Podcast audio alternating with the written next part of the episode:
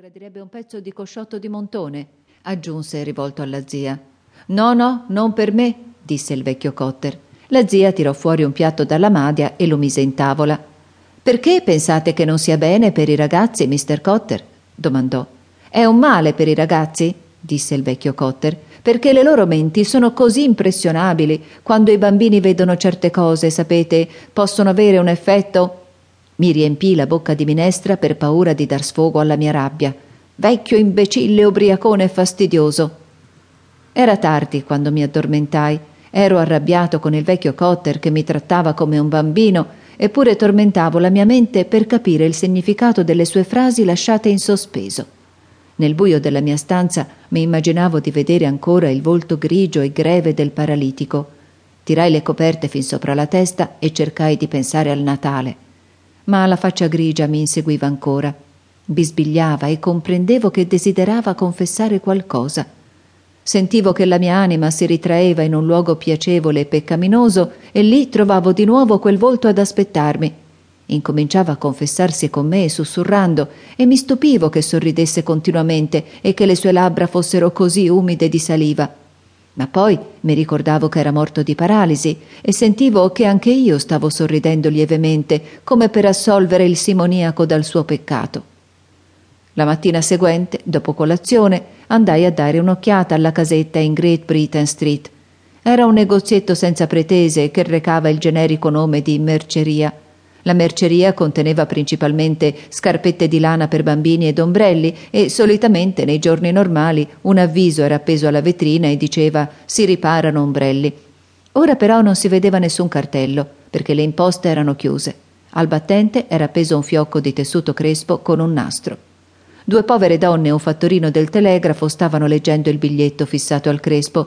Mi avvicinai anch'io e lessi Primo luglio 1895, il reverendo James Flynn, già della chiesa di Santa Caterina in Meath Street, di anni 65, RIP.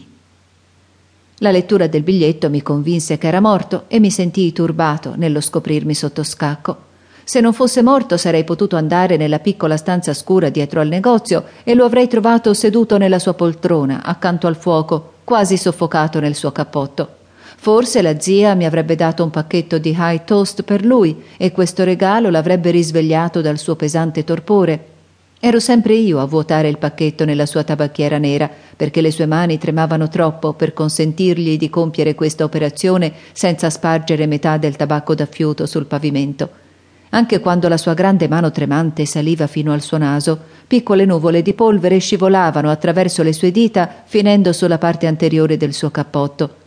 Dovevano essere state queste costanti docce di polvere di tabacco ad aver conferito ai suoi vecchi abiti da prete il loro alone verdastro, anche perché il fazzoletto rosso, annerito come sempre dalle macchie di tabacco di una settimana, col quale cercava di spazzare via la polvere caduta, era totalmente inefficace.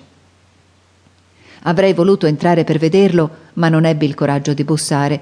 Me ne andai via, camminando lentamente lungo il lato soleggiato della strada, leggendo mentre andavo tutte le locandine dei teatri appese alle vetrine dei negozi.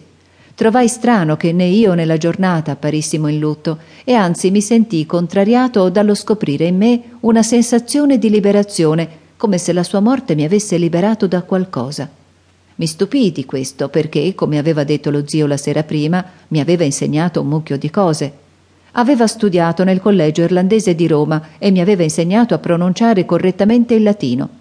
Mi aveva narrato storie sulle catacombe e su Napoleone Bonaparte e mi aveva spiegato il significato delle varie cerimonie della messa e dei diversi paramenti indossati dai preti.